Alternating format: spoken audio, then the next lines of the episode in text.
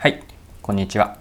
いつも聞いていただいている方、どうもありがとうございます。今回が初めての方はよろしくお願いします。ただ翼です。このチャンネルはビジネスセンスを磨くというコンセプトで毎日配信をしています。今日は何の話かというと、マーケティングについてです。マーケティングの本質とは何か、まあ、一言の定義をご紹介します。そこから広げていってですね、マーケティングの活動を適切にどうやって数字で測るか、計測していくかについても見ていきたい見ていければと思っています。それでは最後までぜひお付き合いください。よろしくお願いします。はい、え今日はマーケティングについてです。皆さんはマーケティングで普段のお仕事でマーケティングに関わる機会どれぐらいあるでしょうか？マーケティングを直接お仕事をされている方もあれば間接的にマーケティングの業務に関わっていらっしゃる方もいるのではないでしょうか？でここで皆さんにご質問ですマーケティングとはそもそも何でしょうか？もし誰かからマーケティングとは何かと聞かれればあなたはどのようにお答えになるでしょうか。でマーケティングについては私の一言の定義があるんです。でマーケティングとは顧客から選ばれる理由を作る活動全般。もう一度繰り返すとマーケティングというのは顧客から選ばれる理由を作る活動全般。このように私は表現定義をしています。これが今のところ割と長く使っているんですけれども自分に一番腹落ちをしているしっくりしている表現です。顧客から選ばれる理由を作る活動全般です。まかなりマーケティングを広く捉えているこうマーケティングの定義になります。でここから言えるのはですねじゃあうんと、マーケティングが顧客から選ばれる理由を作る活動全般なんですけれどもどれだけ選ばれるかというのを計測すればマーケティングの活動が適切にやれているかというのが見えてくると思うんです。選ばれる理由を作る活動全般なので顧客から何回選ばれているかその回数を見ていく指標にして係数にして例えば KPI に設定することによってマーケティング活動が適切にできたかどうかというのを見ることができます。でこのヒントが得られたのはある本からなんです。本のタイトルが確率思考の戦略論です。確率思考の戦略論というタイトル。著者は共著で森岡さんと今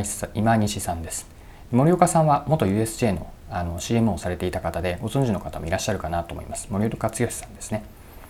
でこの本に書かれていた、えっと、選択数を見る指標というのをアルファベットの M で表しているんですけれどもこの M の指標が先ほどのマーケティング活動を適切にできたかどうかを結果指標として見るのにすごく適しているなと思いました。じゃあ、えっと、M とは何かなんですけれども式で表すと割り算ですね。全選択数割るターゲット顧客数なんです。分子と分母で表現をすると分母というのがターゲット顧客の人数。分子がその全ての延べ選択回数です。一定期間における選択回数になります。例えばですねターゲット顧客数が1000人だったとします。で全選択数その1000人の中で選んでいない人も含めたターゲット顧客の人数1000人の中で選ばれた回数がじゃあ200回だとします。そうすると M というのは200割る1000で0.2これが M になります。もしあのターゲット顧客数は変わらず分母は1000で変わらずに1人当たりの選択数が増える。例えば2倍の200から400になれば0.4400割る1000の0.4になります。でこの M が意味をするのは何かなんですけれども皆さんここまででお分かりになるでしょうか？M の意味はターゲット顧客1人当たりの選択回数なんですね。でここのターゲット顧客というのはあくまでターゲットに想定した顧客であってその中の全員が自社の商品とかサービスを選んでいるわけではないんです。選んでいない人も含めたターゲット顧客の中で延べ選択回数として何回選ばれたか。これのターゲット顧客1人当たりの選択回数を見ることによってマーケティングの活動が適切にやっていたかというかのかを見ることができます。で選択回数なのであの補足をしておくと,、うんと、延べ選択回数なんですよね。ある人 A さんは1回しか選んでなかったとしても B さんは3回選んでいればその3というのをカウントしていきます。であとこの M の設定をするときにじゃあ選択回数をどのように設定するかが割と肝になってくるかなと思います。じゃあここで言ってる選択ってどういうものが具体的にあると思うでしょうか？でマーケティングの定義に戻った時に顧客から選ばれる理由を作るその選ぶという行為は具体的に何かに戻っていくとイメージがしやすいかなと思います。例えば端的に言うと買ってもらえるですよね。買った回数これが選択回数になります。あるいはうんとお店であればこう来店して来店回数ウェブであれば訪問訪問回数ですね。要は訪れてきた来てくれた回数ある一定期間例えば1週間とか 28, か28日4週間とか、まあ、3ヶ月といったような指定した期間において何回こう買ってくれたか何回訪問されたか。これが選択回数の分子にあたります。で、えっと、買ってくれた回数も、えっと、買い物回数としてもいいですし一度に何個も買うようなものであれば購入個数を選択回数と見てもいいかもしれません、まあ、つまり、えっと、1回につきあなたの商品自社の商品を1回1個しか買わない場合と10個まとめて買ってくれる場合これを一律に扱うのではなくて1回と10回10回こうその瞬間に同じ瞬間に選んでくれたというふうに見なせば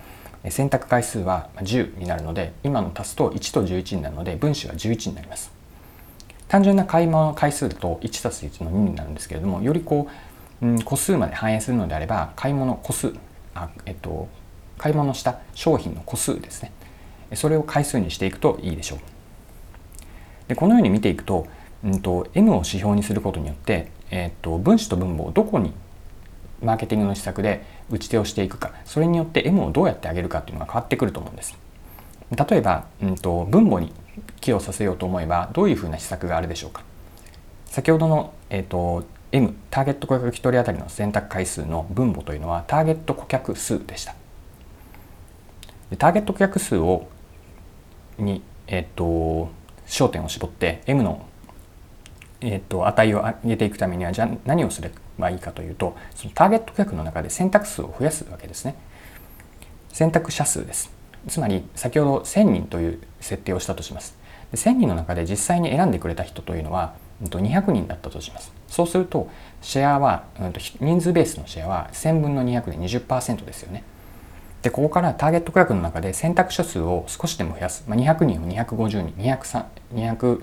人と増やしていって300人400人と増やしていく、まあ、そうすることによって、うんと、選択数も増えていきますよね。で、えっと、1人当たりの選択数は変わらなければ、えっと、1人当たりの M は変わらないんですけれども M トータルとしては増えていくので分母に寄与するためにはターゲット客の中で選択者数いかにその購入経験者数購入経験率を増やしていくこれがポイントになるかなと思います。一方で分母を増やし分子ですねすいません。分子を増やしていくためには、うんと、例えばですねリピート数を、えー、増やすリピート者数を増やすというのがあります。ある一定期間で例えば3ヶ月にしてしたとして、うんと、その期間の中で2回3回とリピートしてくれる選択数を増やすことによって分子を増やすことができます。で分子を増やすとその分だけ M が増えていくのでマーケティングの活動における、まあ、リピートを見るという意味ではえーと、見ていきやすいかなというふうに考えます。はい、えー、というわけでそろそろクロージングになります。え今回はマーケティングにですねマーケティングの本質とは何かとそこから着想を広げてマーケティング活動を計測するためにどんな指標具体的にはターゲット顧客1人当たりの選択回数式で言うと全選択数割るターゲット顧客数ですね分母がターゲット顧客数分子が全選択数になるんですがこの指標を使ってどのようにマーケティング活動を計測すればいいかというのを皆さんと一緒に掘り下げてきました。はい、今回も貴重なお時間を使って最後までお付き合いいただきありがとうございました。このチャンネルはビジネスセンスを磨くというコンセプトで毎日配信をしています。次回もぜひ聴いてみてください。また、チャンネル登録をしてフォローいただけると新しい配信を見逃すことがなくなります。まだの方はぜひチャンネル登録、フォローをよろしくお願いします。それでは今日も素敵な一日をお過ごしください。